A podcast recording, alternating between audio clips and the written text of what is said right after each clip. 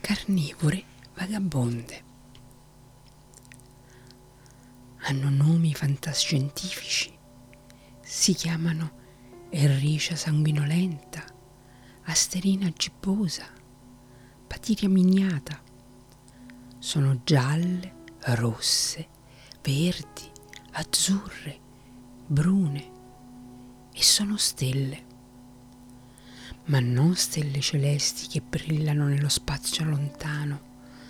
Sono stelle marine che popolano i mari del mondo.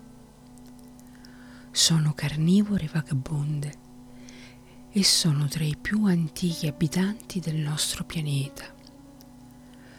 Possono avere cinque punte oppure otto, sei o venti, eccezionalmente persino 45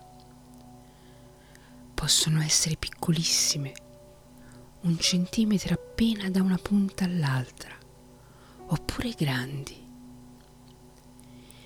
In genere, per mangiare, tirano fuori lo stomaco dalla bocca e l'avventano sulla preda, la digeriscono e poi lo stomaco torna al suo posto. In questo modo riescono persino a infilarlo nella fessura di una conchiglia per succhiarsi un mollusco a cui non arriverebbero mai. Nello stomaco però qualcuna cova le uova e non le capita mai di ingoiarle per sbaglio. Altre raccolgono le punte e tendono le braccia per formare un cestino capovolto sopra le uova appena deposte.